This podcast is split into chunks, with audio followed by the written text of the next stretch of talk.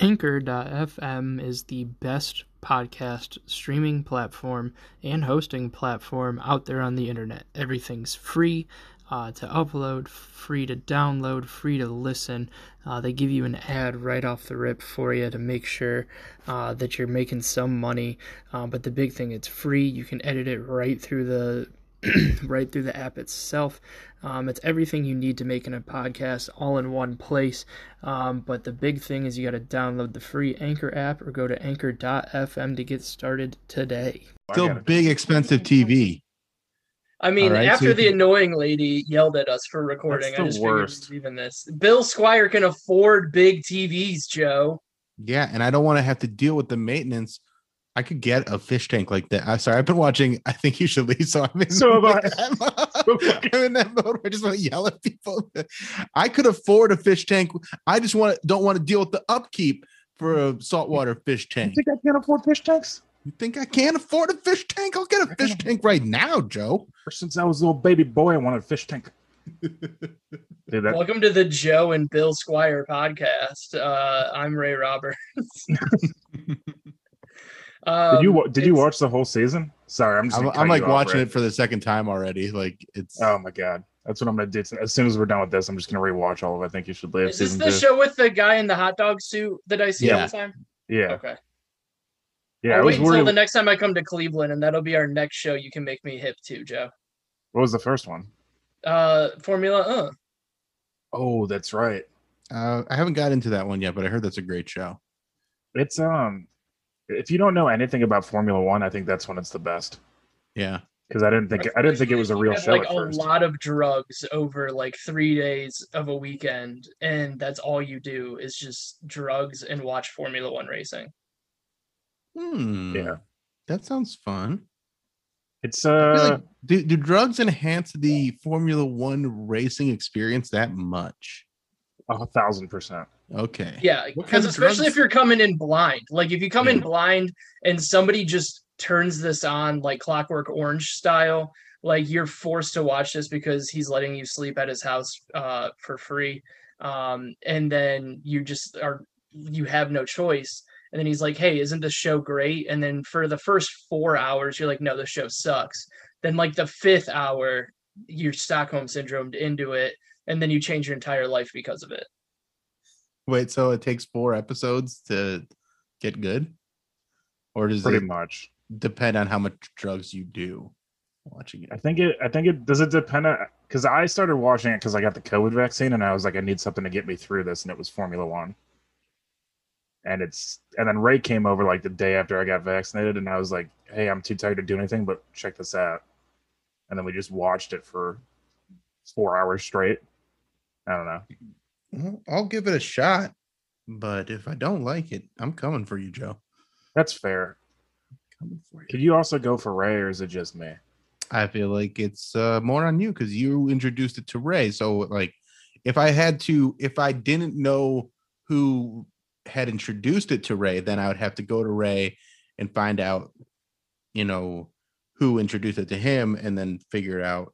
It's like finding out who gave you herpes. is yeah, exactly. what But if I, since I already know that you're the one that pushed this on him, you're the pusher man.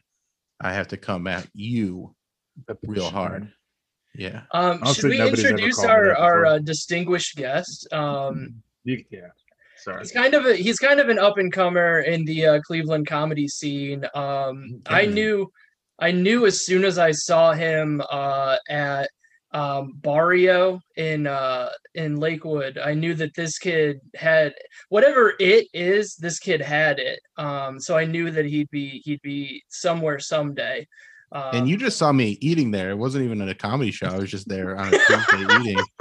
And he's like, this guy's got it. Just the way he eats tacos. that's the if way that he was a puts that microphone, I'd taco be in like, his mouth. "Mhm." Bill Squire just hijacked our bit and made it better. Um, Yeah.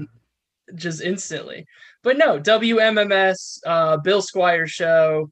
Um, is this your second album coming out? Third, fourth? What is this next one? All right. So this one is all right. Let's go through every single one because I've done a lot of things. So the first one that I ever released was called Sarcasm Bus. Uh, then I did what was next? Uh, Just Say Your Jokes, which is also like on Very good.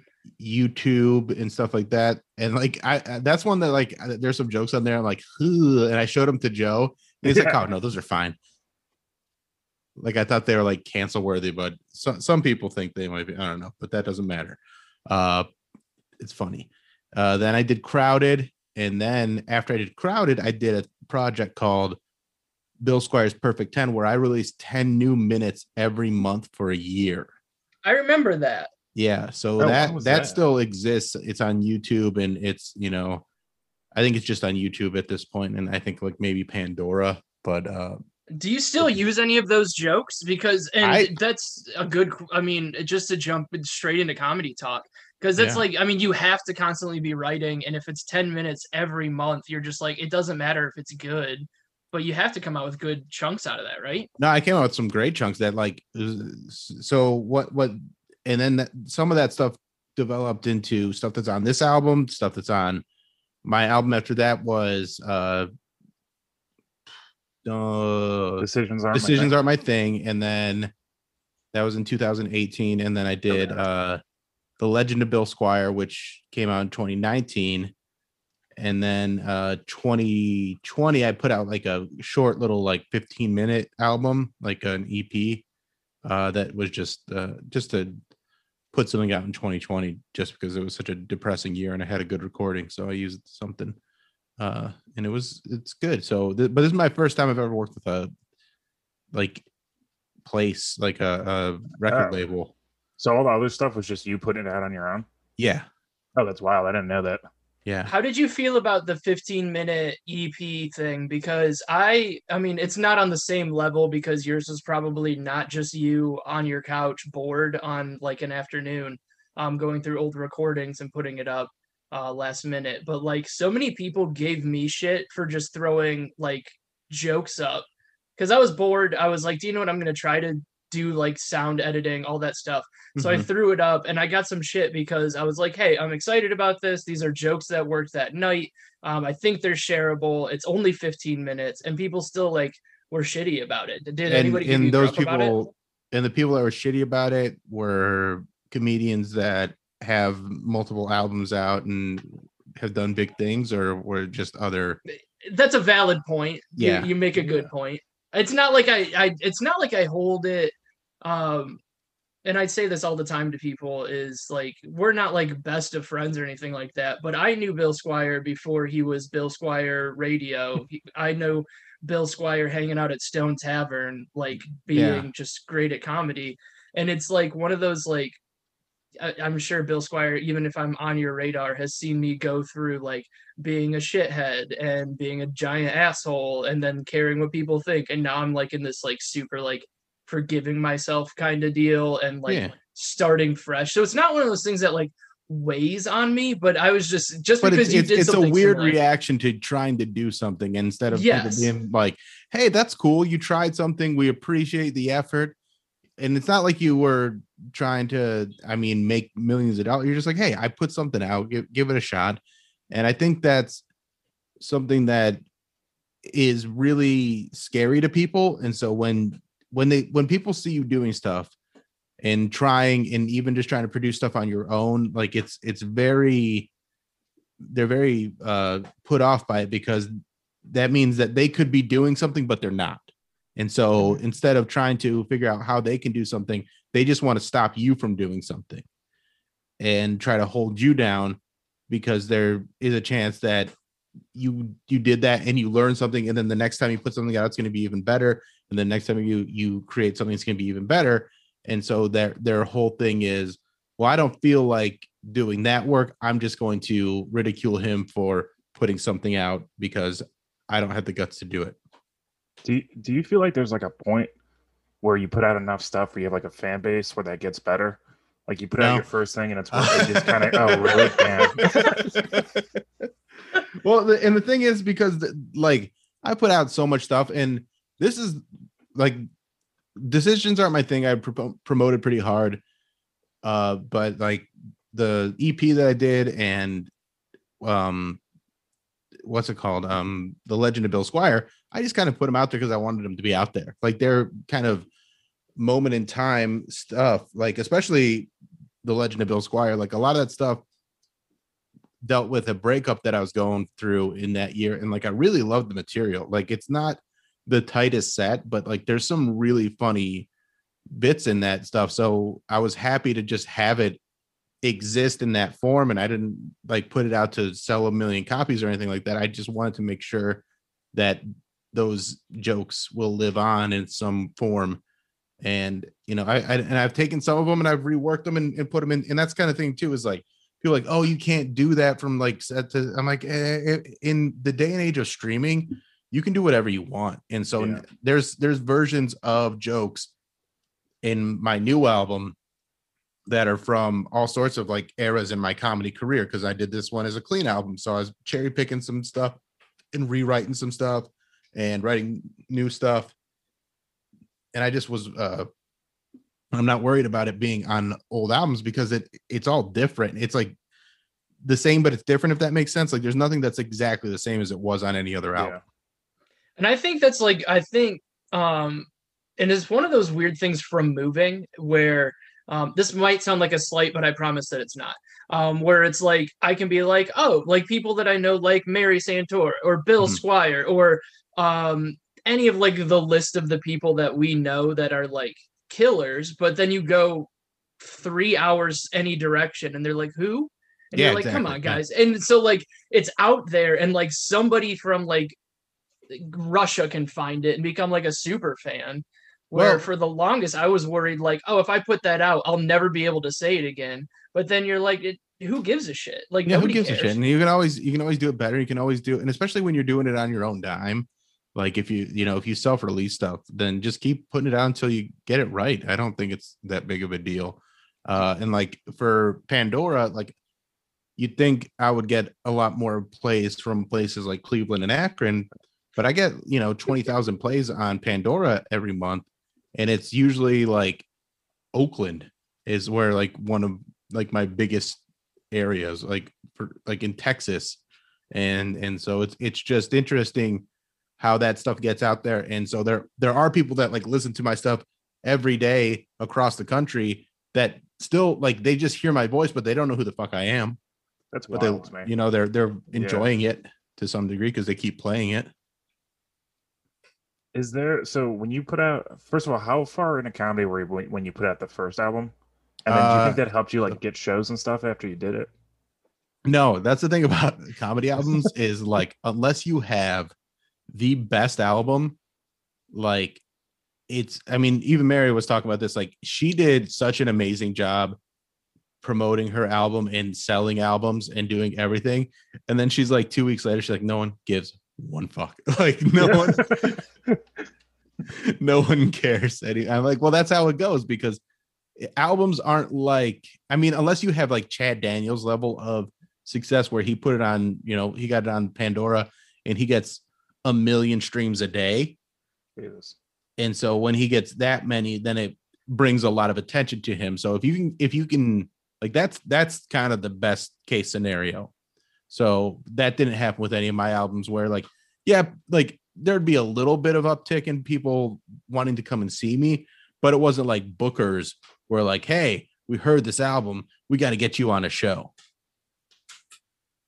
Do you think um just because you said like the Cleveland Akron thing cuz I think one of those like one of the cool things that I talk about to people and it's easier when it's not me but like um being on the radio and in those areas that obviously helps you sell tickets in that area but does it like not kneecap you but like stop you from branching out at any point because you have to like be there for that or do you like I know it's good and it's a job and it's like one of those Mhm. stable jobs in entertainment that nobody ever gets and you got it by being funny and, and working hard.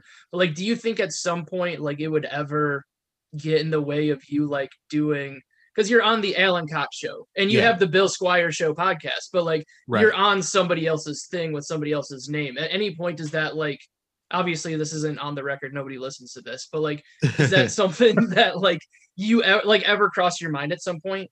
Well, I mean, obviously, like everybody thinks about that. Like, what's what's the next step? Because it, it could also, you know, it, it's Alan's show, and he he might someday go someplace else. So I always feel like that's you know, like they they encouraged us to to start podcasts at iHeartRadio. So I was like, okay, well, I'm going to take this and run with it and figure out what I need to do to create a successful podcast. And then when it comes to stand up, like it, it takes so much to get a following nationwide that like I'm happy to have one in the Cleveland area, but it's really difficult to uh imagine it go getting to like a, a nationwide level. So I'm I'm happy to have consistency here and stuff like that. But if it, you know, it's more of a bridge that I'll cross when I get there. Like if something takes off or, you know, if, if I was basically the way th- things have gone, there hasn't been any reason for me to want to even leave the Alan Cox show because it's so much fun.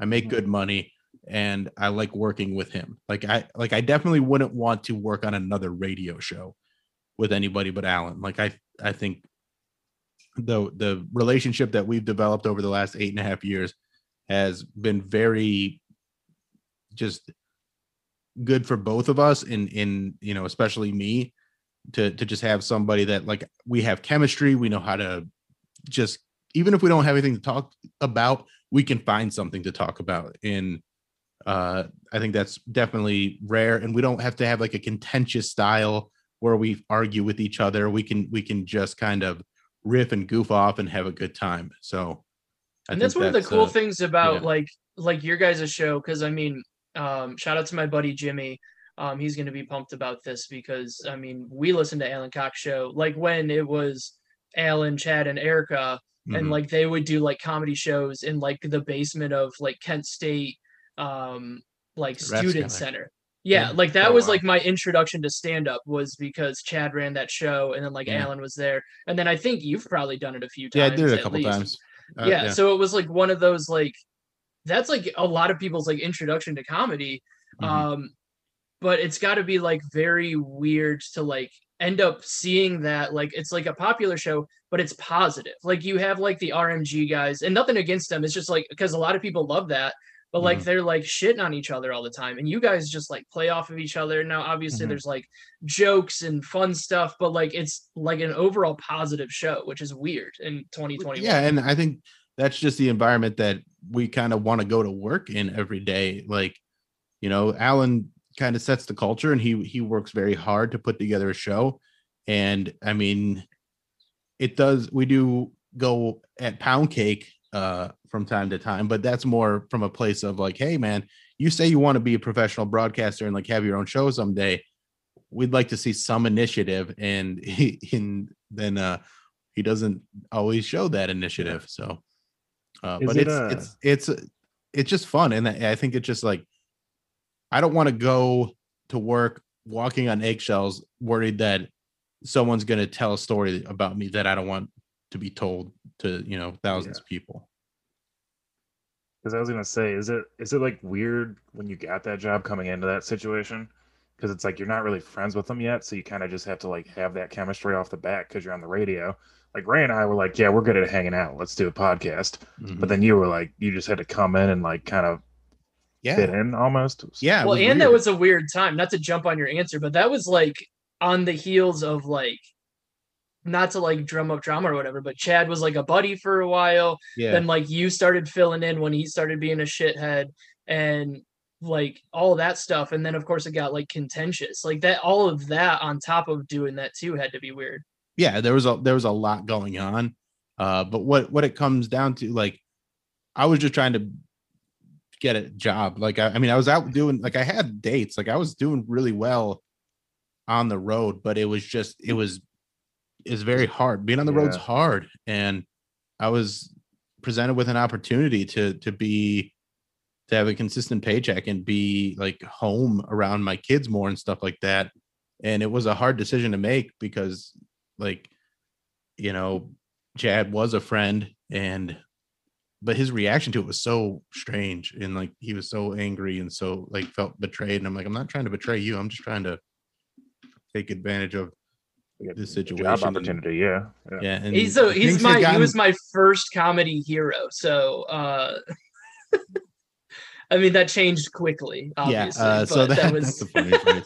uh so that, but again like he He was your first did- comedy hero, like not like Chris Farley or somebody.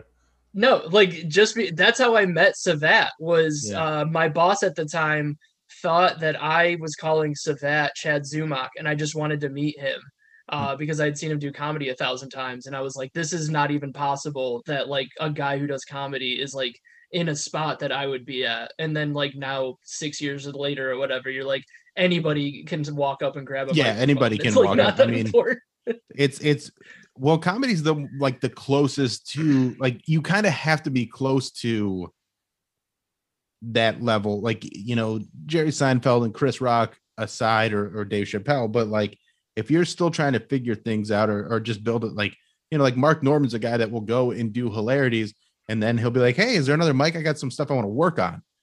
And so like if you're like a touring road comic that's you know starting to sell tickets like you you might hit up another mic in that city because you're you're just trying to work on Mhm. stuff. And so we've had that happen from the like through because of hilarities in the improv for years at mics around cleveland which is very cool but uh Yeah, I know. Like one of the like right after I started doing actual stand up, Jo Koy came through like the East End one time, oh man that was the best night and I was like so nervous that I just like gave him like the most awkward high five of his entire life, and then someone was like, "Hey, you should come on his tour bus," and I was like, "Not after that high five! Like I didn't earn it." And I just walked home. we that was so much fun. So he came to East End and yeah, he was just he's like, I just want to hang out and like just chill. And I was like, But do you want to do a set? And like I went up and he's like I see him standing in the corner. I'm like, Joe, do you want to do a set now? He's like, Yeah, I saw your set and made me want to get on stage. so he came on and, and he did a set and it was great. And then we went on his tour bus and went and sang karaoke. And then we went to uh my friends, and it was just like a wonderful, like like surreal experience to just be like, hey, this guy sold out the Rocksino uh tomorrow, but tonight he's just taking local Cleveland comics around on his tour bus and just you know buying drinks for everybody. He bought like the entire like he paid everyone's tab because I was like he he he just didn't it blew his mind how inexpensive drinking in Cleveland was. And especially at East End where like you can get Oh, yeah. Patron for four dollars and he's like, How much is this? And I was like, Patron's four seventy five or something like that. And he's like, just put the whole bar on my tab.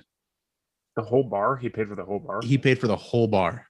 Yeah, Cleveland's got like that reputation. I remember I went to DC like years ago when I was like in heavy party days and like they're they were like, How are you handling our our alcohol prices? Because like a pack of cigarettes was fifteen dollars, like a Mhm. beer, like a PBR was like six or seven bucks. And they're like, We love it when we go to Cleveland because we'll just like they'll just stock up because everything's so much cheaper. So cheap. Uh going back real quick though to Yeah, like go for it. the process of getting on the Alan Cox show, like that that chemistry had to come. But like I, it, it's not just chemistry, but it's like knowing how to do radio, and I kind of knew it from doing interviews on shows. Like I was a traveling comedian that would pop into shows, and I knew you had to bring energy, and it had to have something interesting to say, and you know you didn't always have to be funny. It- it- there's a lot of different things, and so I auditioned against a bunch of other comics. And so like people that don't like me will always be like, Oh, you just fell into this job. You only got it because of this and this and this. And I'm like, hey, I had a fucking hell of a time getting that job because there's really funny people that were also going out for that job. And there wasn't one night that I felt like I had it sewn up until I officially like signed the paper. Like till Oh, I actually like became a member of like the Alan Cox show. Cause even like those there was like two weeks where it was basically me, but it took a while for them to get the paperwork through to actually hire me. And it was the longest two weeks of my life. It was terrifying, but it, it finally came through and it was it's it's been a really uh fun ride. So when that Let's- happened, go. did you have like sorry, did you have like road gigs scheduled still that you had to like finish? Uh, I canceled a bunch of them because Canceled? like okay. I was happy. Like one, once I actually was like the guy, like Alan told me I was the guy, but I hadn't signed yet. Like I, I had a week in Michigan and I'm like, man, do I want to go? And I was like, you know what? I'm here for this job. Like I'm here to do this job now and I'm not going to be the road comic anymore. So I wanted to show him that I was committed. So I canceled the, that weekend and I was like, I'm, I'm going to be here. This is where I want to be. I don't want to like be like missing half the shows because I'm out doing road work, which he, they were open to me doing that, but I didn't want to do that because I thought it'd be more beneficial to just be there on a daily basis. Yeah. Uh, and and I, and again, I was just like burnt out on the roads. Like I did the road for, I mean, I started in 2004 and I started doing the road pretty heavy in 2005. Like not good gigs either. Like I'm just like I was just on the road. So for you know until 2013 when I got hired, that's a that's a long time to be just driving and staying in hotels and sleeping in cars and just being exhausted all the time. Yeah. What was the uh, what was the first like road gig you ever did where you're like, this is it? Uh, well, the first week I ever worked like a paid gig on the road was at I was hosting at a comedy club in uh, Westminster, Colorado called Wit- Oh, Wits wow. End, and that's just like north of Denver, I believe. And it was a show with two local people, and then I was the out of towner. So like the headliner was local, the feature act was local, and I was the so I got to stay in the comedy condo all by myself, which was like wild. So like that was mm-hmm. something that was cool because I was 23 at the time. And I'm like, look at me, I'm in a condo, just being a you know a comedian, staying at a condo, just like I've read in books and heard about stories about and stuff like Yeah. that. So that that was really cool. And then that was the same week that Mitch Hedberg died. And so I was like, oh man, one of my comedy heroes just died. And now I'm doing comedy on the road. Like it's and like this is the most embarrassing thing that I have, but like I was like, it's up to me now. Like I had that. it's the worst.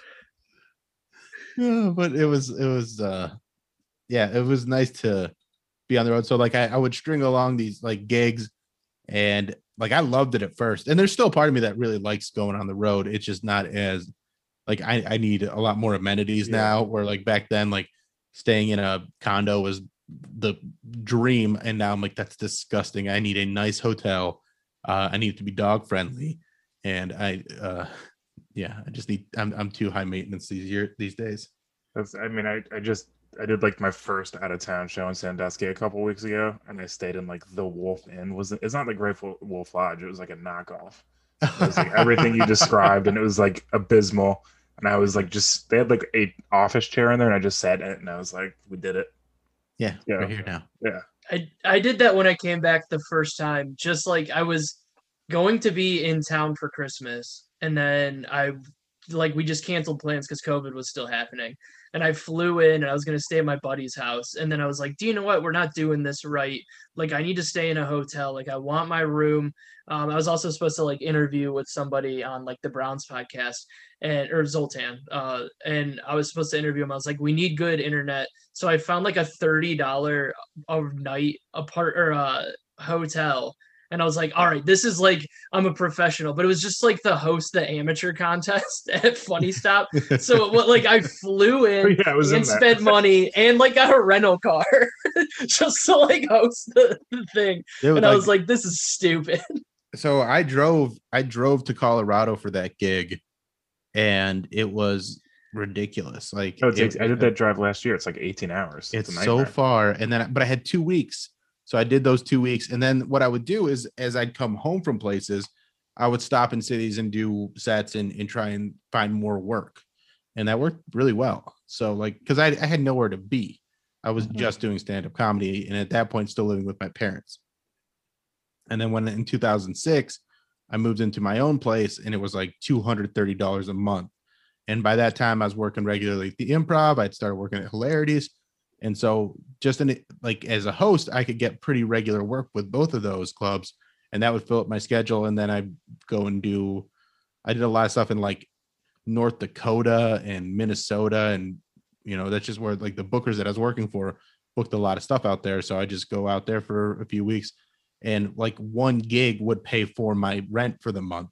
So it was like pretty lucrative really for at that time.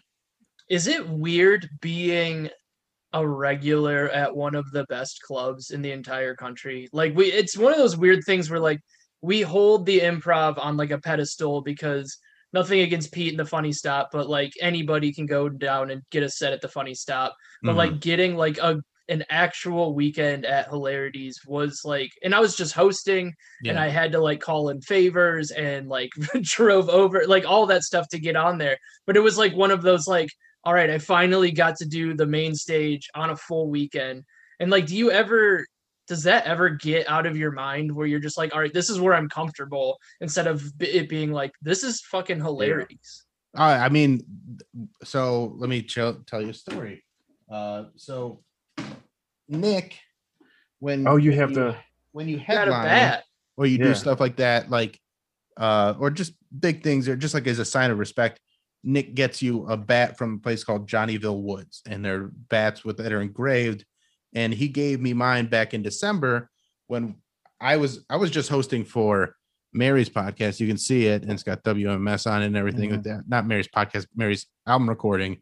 Uh, but he gave me one that weekend, and you know I, I worked there a lot when the pandemic was coming. You know, when they, I mean, I worked there a lot over the years anyway. But like that was a, a big time where I would be there, whatever they needed, whether they needed me to headline or host or feature, whatever, whoever it was, I was there. And so Nick gave me that bat and I burst into tears. Like I couldn't hold back because I've like it means that place means so much to me Yeah. that I'll never take it for granted.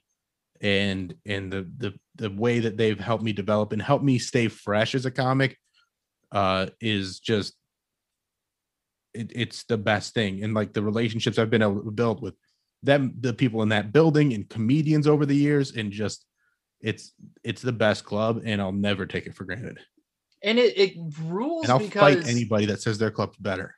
Well, like I did bag. I'll fight a weekend there, like straight up. Like I've done since I moved up here. Like the closest like club is uh Skyline in um in Appleton, and I'll go up there. And that was like, and again, nothing against the funny stop, but like I'm used to like working the funny stop where like the bar's right there, and anybody Mhm. can come like hang out and like talk to you, and you're getting yelled at on the stage and stuff. Which I think like it helps develop a thick skin. Yeah. But like the first weekend I did at Skyline, I was like, oh, this is a like there's a green room and I don't have to pay for Diet Coke.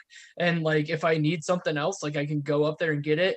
And then you go to fucking hilarities and they're like, hey, do you want steak for your Yeah, you free steak? meal? Do you want- yeah, yeah. And I'm like, I mean, and, and I like Skyline. I've been to Skyline. I think that's a that's a great comedy club. they're great. I love and them. like the the great audiences, and I think that's really the the food and everything. Like that's a bonus when it comes to Right. hilarities.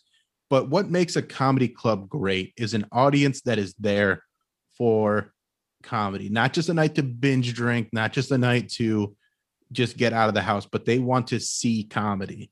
And I think there's clubs that have developed that crowd because they they care about the art. So like they'll get people, they'll pack shows because the audience knows that they're going to like they're like I don't know who this person is, but I'm going to go because I appreciate the people that they put on stage here. And I think uh Skyline does that. I think Ann Arbor Comedy Showcase. There's I mean there's countless clubs that Yeah. do that type of show. Uh and it's just nice to see and that that wasn't always the case. That's more the case now. You know, you got like the helium chain and stuff like that. Uh and and but it like there was a, a while, especially when I started, where the club, I mean, they of course they all want to sell drinks and make money and, and move food, all that stuff. That that's important. But they over the years, I think clubs have realized like, oh, cultivating the audience for this is just as important as the people that we put on stage. So we yes, we want to pack the room, but we want them to come here and have a great time. And the way they have a great time is not by getting so drunk that they all get thrown out or or the comics don't have a good they want there to be a reputation of like, oh, this is a great place to work. Uh and it, so I think that's the, those those are the clubs that have lasted for through the years. You know, the the the Acme's, the Go Bananas, all those places where comics are like, hey, I'm gonna come here, even though I could go to a theater, they'll they'll get somebody that will come through there and just do a weekend because they love that club that much. Why don't more people do what Go Bananas does and have that like one foot off the floor raised stage instead of like a full stage? Because everybody thinks that they have to make these clubs like theaters.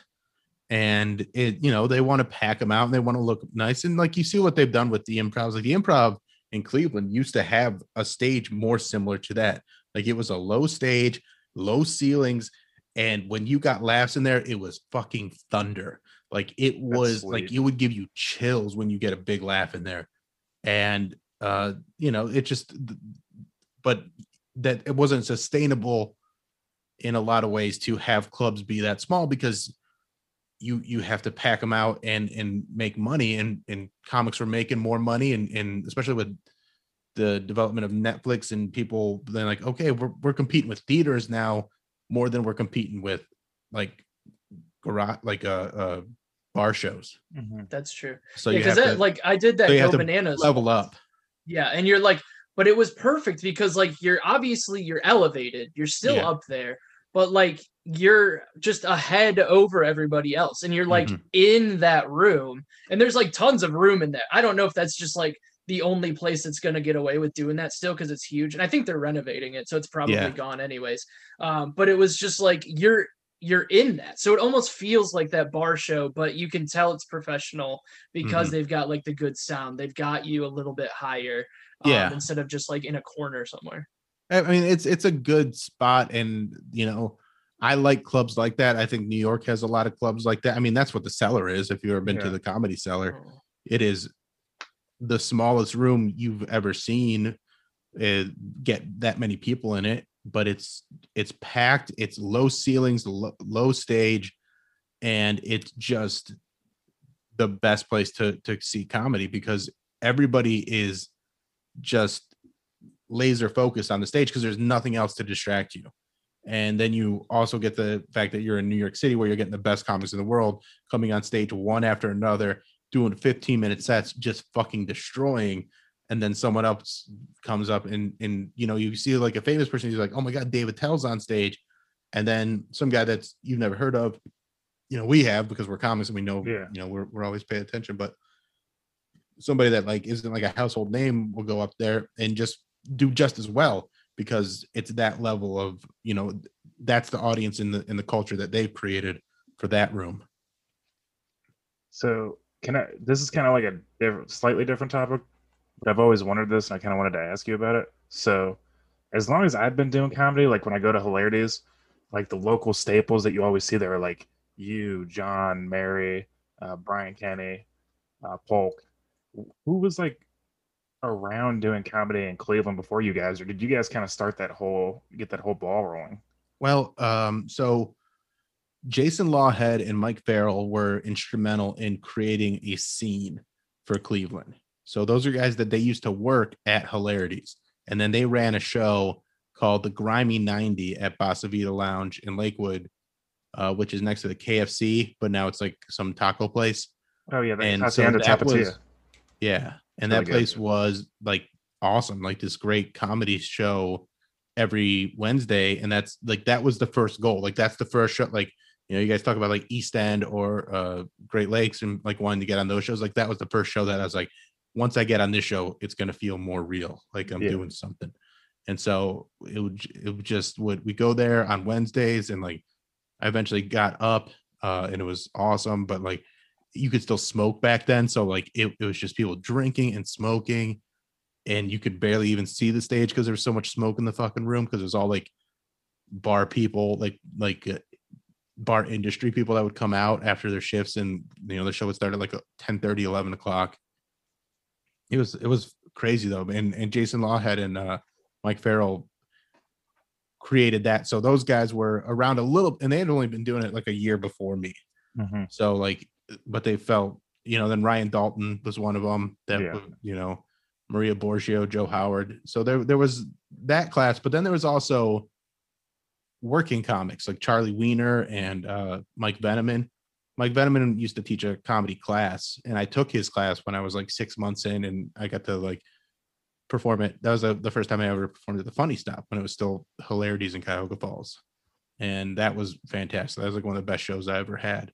To that, I mean, especially at the, to that point. But there are people like that um, that would just, you know, he kind of took me under his wing and helped me get booked Yeah. and stuff like so.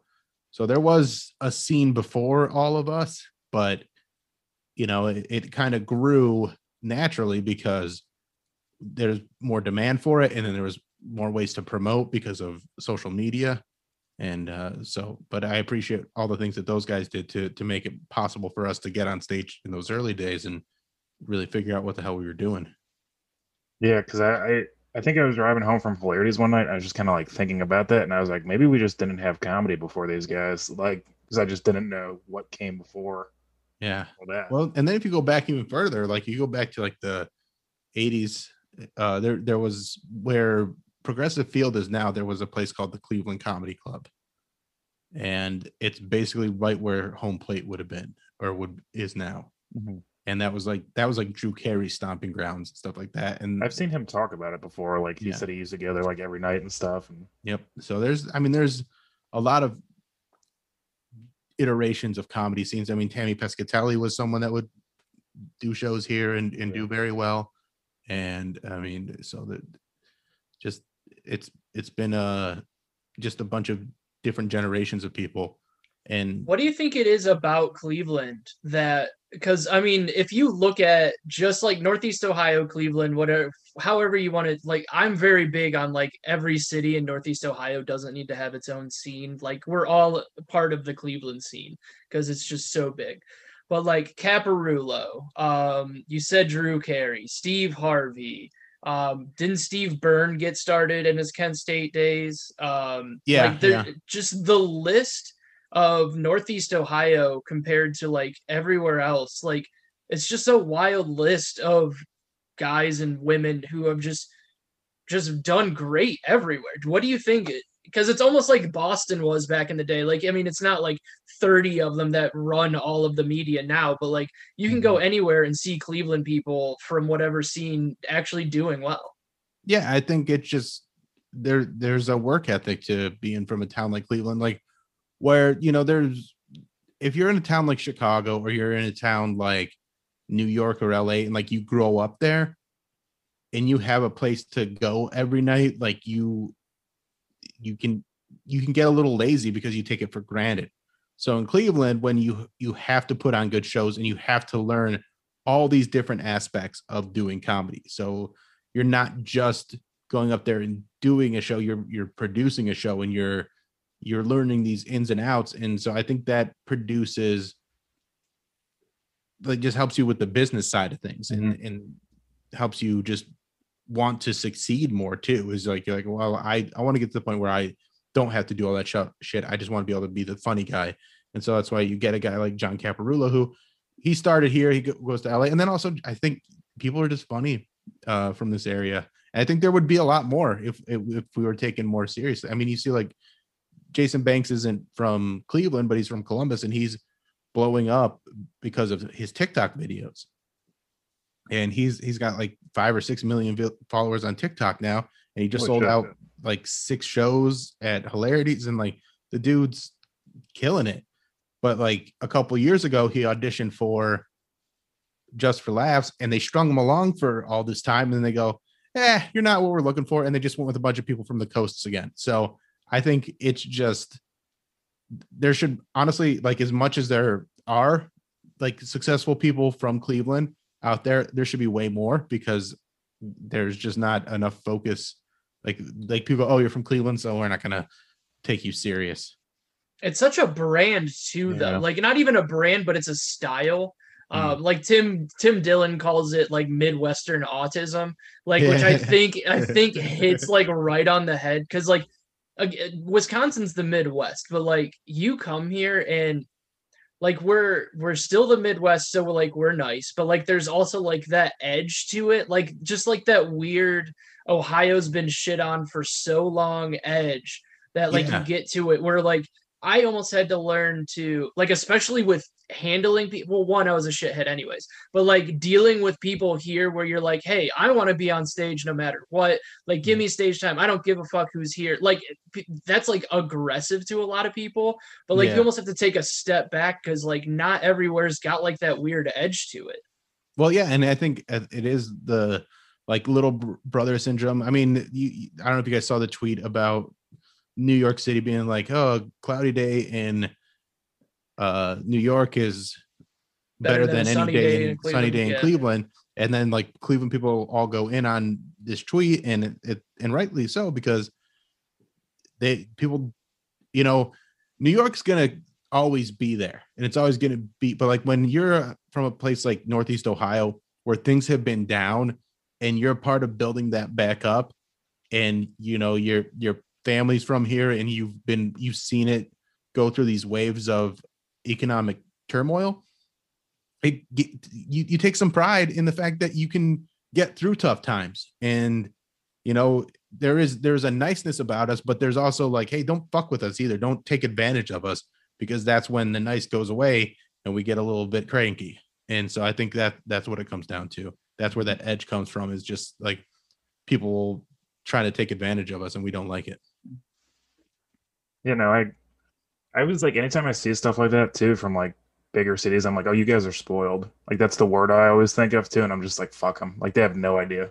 well they're, they're spoiled but also like I mean, I, I maybe, I lived in New York for a bit. I live, I've been to LA. I've been place like, and and it's probably because of how I'm programmed from being in Cleveland. But I like being able to get around the city. Like, I don't think there's as much to do in those cities as people lead on, as much as it takes a long time to do them Mhm. because you have to sit in traffic all the time and like, you know, there's, yeah, there's. I mean, anytime I go to New York City, people are like, hey, uh, I'm going to take you to this bar. I'm like, we got bars in Cleveland too, man. I'm and I li- and Yeah. I kind of like them when they're empty. Kind of like Yeah. an empty bar, so I don't need a packed bar. I don't want I don't want to be surrounded by people all the time, and that's what you get in a place like New York or LA. Whereas in Cleveland, you can you can kind of fucking spread out a little bit and have have some space to yourself. Um, I have two more questions, uh, Oh. but the most important one, uh, I have paid to see you do comedy, which is like a very, like it's always like a weird thing to tell people because like just doing comedy, like I don't remember the last time I paid to go to a comedy show, um, just because you like when you do it for so, I paid for Mark Normand last year, so that's a lie, but um, I paid for a show. I forget who the host was. Brian Kenny was the feature, and you were headlining at the Funny Stop.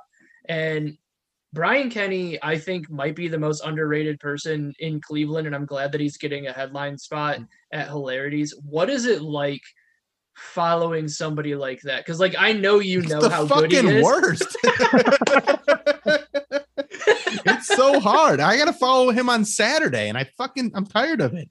dude. I I don't like following Brian. I don't like following Mary. I don't like following John Bruton. I don't like like, and I can do it. I'll be fine, but it's it's hard because. But I'd rather follow those guys like Yes. killers than somebody that you know is some some sort of like someone that bombs Yeah. or isn't creative. I, I I want.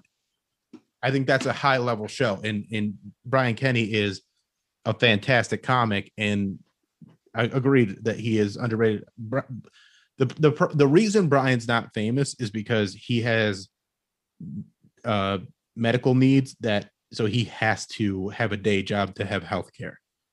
But once he makes enough money doing comedy, the dude's gonna blow up because he's such a good storyteller. He's so clever. He's, great. so charming. Uh, Brian's just brilliant. So His I- I think- bearskin condom joke is like anytime somebody asks me what my favorite joke is, it's his his bearskin condom joke that I heard seven years ago. Yeah, And I don't even know if he still tells it, and I don't even know if he still would like remember it. But like that's the joke that I go to to Yeah. like explain how good he is. you want to hear something crazy? I actually wrote that joke for him. Oh, you Oh. motherfucker! You just ruined. You are my comedy hero now. Welcome to. I'm kidding. I didn't I write that thought, I thought you were gonna. I thought you were about to look at him and just be like, "I don't like that joke anymore." I thought that's what was gonna happen. it's like, no, it's a great joke. It's they're making them out of bears now. Yeah, where are they keeping awesome. all these Big bears? farms of bears. and it's just like the fir- and I'm like I don't and that was like when I had first started doing mics so like you just see how hard it is to come up with that good of a joke and that was just like a middle of his set joke that wasn't even No, like a he's- he's- closer it, it- the, the first time Brian did one of my shows, uh, he did. I mean, he was like less than a year into it, and he was great from the beginning. And that's like one of the things too is like guys like Brian and Mary, like they they had that performer performer in them right off the bat. Like if you go back and watch videos of me, like there's one from like I was probably eight months into doing comedy and I'm at the improv and I'm just like this, like no stage presence whatsoever. I'm like, it's just awkward and nervous, but like I could write jokes, but I wasn't much of a performer at that point. And those guys have been good performers right off the bat. And then the writing's been good right off the bat. And it's really just like, like just playing the the stupid games of this business is you know it's one of those things where like if if Brian was in LA, Mary was in LA, like they'd be super famous. I feel like because they're they're just that good. My uh, this is I've, I've, I've talked to him about this, but Brian's first show back after COVID was like that East Fourth Street showcase they did at Hilarities. And so they came out, we were at that show and they came out with the lineup, and the comic going in front of me was Brian. And I was like really nervous because I was like, oh, Brian's going to go up, he's going to murder. And he was like, oh, I haven't done comedy in like 15 months. I'm going to suck. It's going to be fine. And I was like, okay, that made me feel a little bit better. And then he went up and had like the best set of anyone on that show up until that point. I was like, I was like, how was it to go back up? And he's like, dude, it was great. I just riffed a bunch of stuff and it was fucking fantastic. And I was Yeah. just like, yeah. yeah. I was like, I was like, I'm not gonna go talk you, about a. Volkswagen Beetle for eight minutes and hope they forget about that guy because he just murdered. yeah uh it's great it, comedy's so specific like weird too like and it's it's fun to see how b- different people develop like watching you guys develop over the years you know has been fun to watch especially like joe who i feel like you've gotten so much more confident on stage but without losing your kind of like nervous charm It's it's it's still there. yeah i know Yeah. Well that's that balance too because like especially like i would never say like you're trying to like be like nervous and like that's just how you are as a person right that's like, who he is but it's it's also it's it's a genuine nervous it's not i'm nervous to be on stage i feel like you're comfortable on stage yeah. but you're just you know I'm like nervous about being me. you're nervous about having to breathe Yes. I'm it's it's not a it's like I've got over the stage right now. It's like when I tell people jokes, it's about me. So I'm just nervous they're not gonna like the jokes, and then therefore they're not gonna like me. can That's i ask you guys some questions yeah Please. what's the latest joke you've written like the most Um, recent joke Yeah, let me look at my note because it is actually very new. Um, I told it last week trying to get it in there. I have uh this corporate racial inclusion joke that I'm working on. uh and it's like it's a I just don't know how to dive into it because it's about moving to Wisconsin. Um, and I didn't realize like how much more white it was here until like uh, Black History Month and like Juneteenth came up um and then like my entire workplace that has like three black people working for it had like harriet tubman up on like our big screen as like a famous black person so like it's very hard to like ease into that with predominantly white crowds Mhm. one and two white crowds that are that think it's impossible to laugh at anything that's racial, That's but it's not like, yeah. racist so it's like Yeah, one of those like if a- there's black people in the crowd they love it like because they're like oh yeah somebody from the outside sees it Mhm. and I've even like the last time I told it, I called it out. I was like, you see, like the three black people here are dying. This is what happens when you actually talk to black people and know what's okay. And Mhm. then like the crowd was like fine with it. right And it's just real weird. now that's a that's a that's a lot more difficult than my joke about twist ties I'm trying to do more like one liner type stuff uh, right now. I just have a joke and it was like a tweet, and I'm like, I'm gonna try this on stage. It's actually been working pretty well. And basically, it's uh, uh, if twist ties screamed when you twist them back together, my kids would never know. Yeah, I saw that tweet and I knew that like um and I say this again, this sounds like it would be a slight. Just say what you're gonna not. say, you passive aggressive piece of shit. I'm not being passive aggressive. I just I know like how when I say certain things they can come off as like a shitty thing, but it's like Mm. you're one of my favorite like comedians to watch actually work a crowd and then like ease them into whatever you're about to do next. Like you did a set at the funny stop where you're like, I'm gonna do some dark humor. Is that Yeah. okay?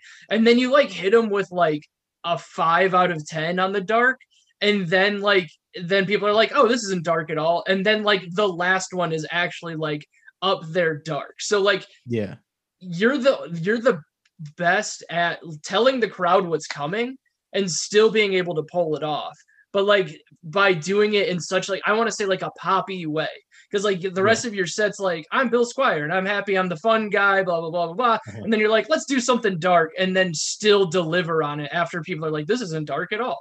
Like it's just it's so fun watching that switch and seeing you use the crowd. Instead of like war like you're not giving away your magic trick but you're like are we cool we're all cool and like Well, you're yeah, not and, like- asking for permission but you're And the reason I like to set them up that way when I'm doing that dark material is because I feel like because it it doesn't necessarily. I mean, I have some da- dark jokes in my set, but I feel like it just sets up everything to be like, hey, remember th- these are jokes. These are these Yeah. are not statements about how I feel about the world. It is just jokes right now, and so that's that's why I want to I set it up that way. And then also when I do some of the jokes that are, are darker, like then they go, you know, they go, oh, and then like I, as I ramp them up each time, they're like, okay, it, it it it's fun to to play with that uh back and forth where it's like, yeah, you wanted dark jokes, and then I'm giving you dark jokes, and you're like, oh, that's too dark. Well, too bad, we're going even further now, Yeah. and then they get excited about that. Joe, was what was your joke i stepped on top of it Oh, mine or Yeah. Your Oh. joke your new joke I don't know how I feel about this one. This is the most recent. Actually, the most recent thing I wrote was a sketch, but this this joke I wrote last week where I was like, because I was watching the NBA playoffs, and they were talking about like Devin Booker, I think, and or they, they were talking about Giannis, and they were just like, yeah, he's just built different. And I was like, no, he's he's built exactly how he was supposed to be built to be good at basketball. I don't know why they say that about the good players only and not the bad ones. like they should be saying that about the dudes on the bench that suck. But Giannis is built exactly how he needs to be built. It's not a very good joke, I realize that, but it was the most recent one that I wrote. I I, I get where you're going with that. Yeah. There's no it's there's nothing to it though yet. I'm not gonna tell it on stage yet. Yeah, I'm with you. my last Bill Squire question is All uh my favorite thing because like I said, I remember Bill Squire, just comedian, uh doing stuff at Stone Tavern, just chopping it up with everybody. My favorite thing is watching newer comics talk to Bill Squire, Cleveland legend. Um, and watching just sometimes your face like because you're nice to everybody, but Mhm. sometimes your face slips because you're just like, come on, dude, get the fuck out of here. Um, Oh, you should it- see it. You should see it these days, like especially with like some of the listeners where they they just like they don't figure out that like, hey, that we we had our interaction.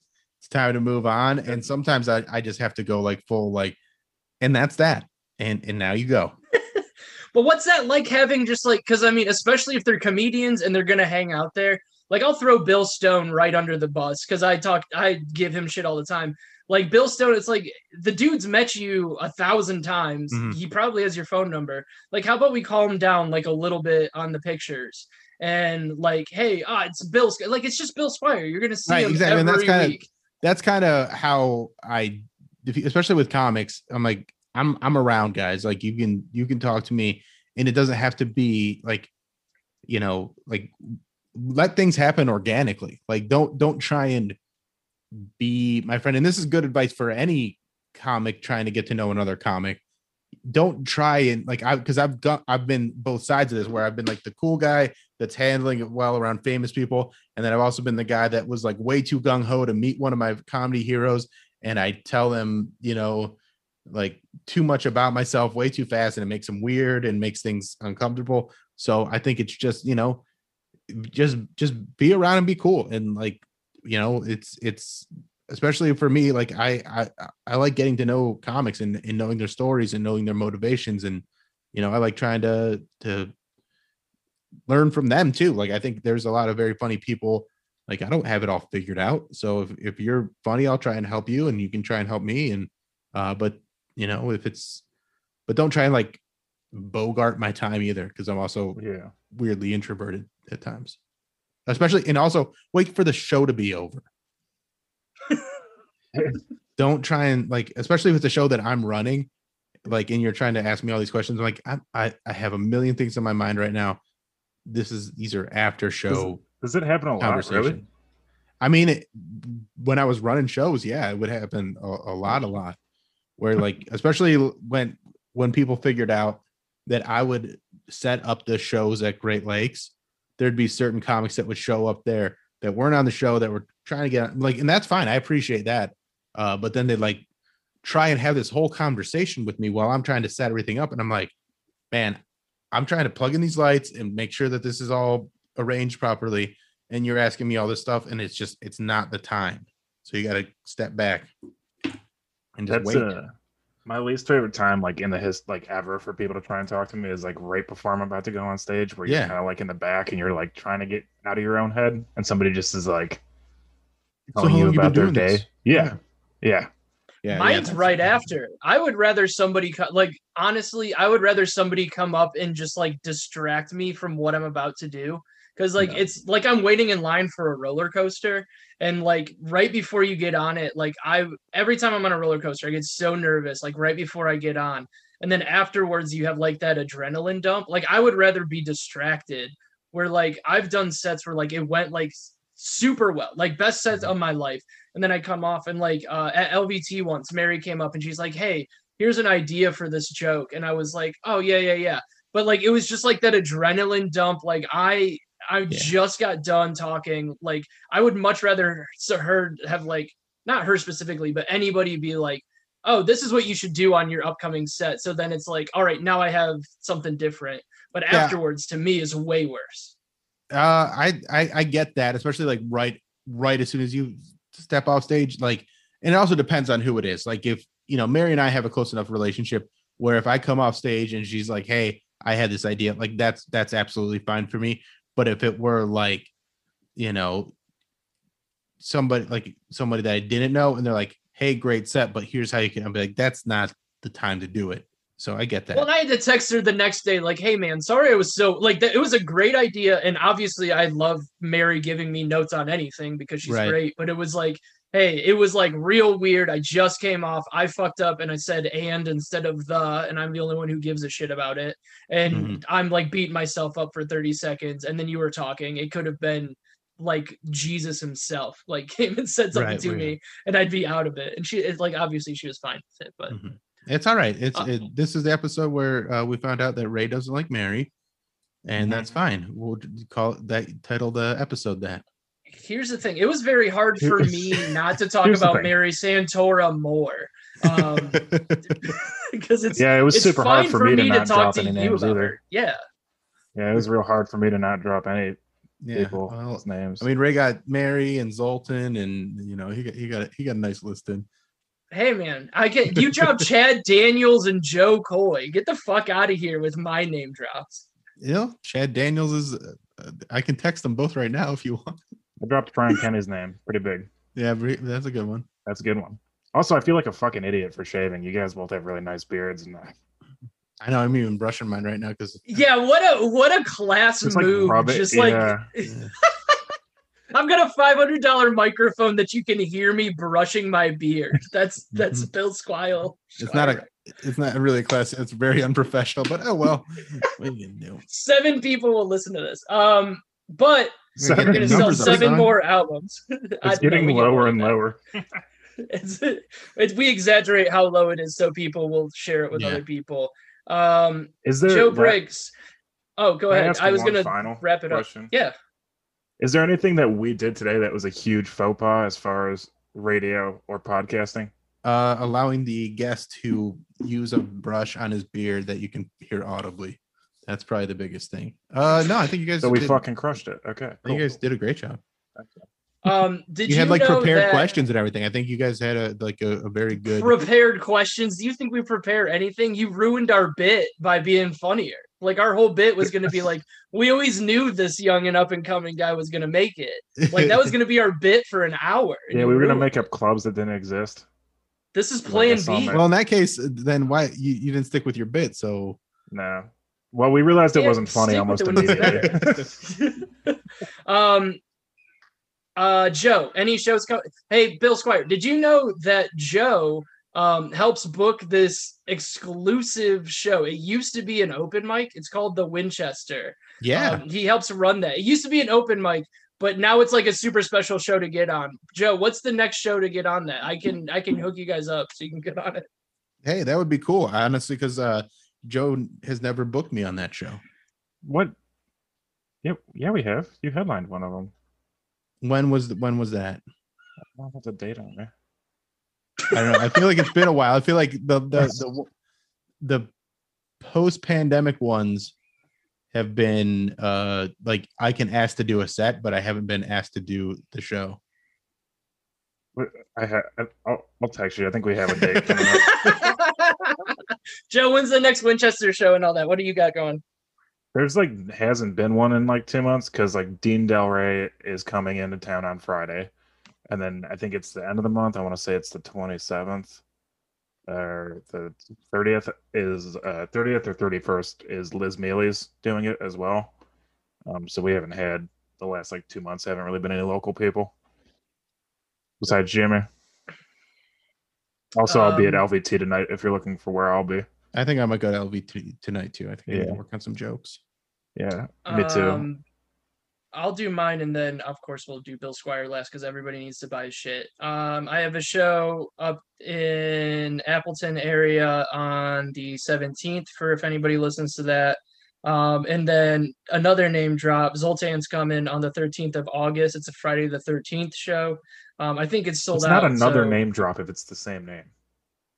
Well, I'm dropping it again so people can understand that like I also have te- like I'm not I don't have Jo Koy's phone number, but I have like the next generation's phone number. All right. Yeah, that's good. You, that's a start. Good. It's good. And honestly, I wouldn't- I I feel would not- bad. I would not text Jo Koy right now. Chad Daniels, I would.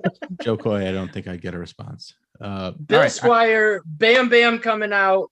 Um, iTunes, uh, SoundCloud, uh, Panda. Where can you get it? All right, you can get it on iTunes or Amazon or Bandcamp. Those are the places like that you can buy it. You can stream it too. It's on. There's a preview track on Spotify and Pandora and stuff like that. But uh, really would appreciate if people bought, bought like go and buy it on. uh And then I have a bunch of other albums if you want to go buy those too. That's always cool. So there's links in the profile of my Instagram and Twitter at Bill Squire. Hit those up and and go go buy it. It's only ten bucks and it's very good. I'm very proud of it. Only ten dollars, um, and it's completely worth it. Bill Squire rules. Uh, thank you for doing this. Um, I'm going to promote this. I I I want to let you know that you are the name of the Bill Squire uh, triple threat or triple crown. I I bounced back and forth on it. Um, I didn't want to do it because you called it out on Facebook, so I had for an integrity move.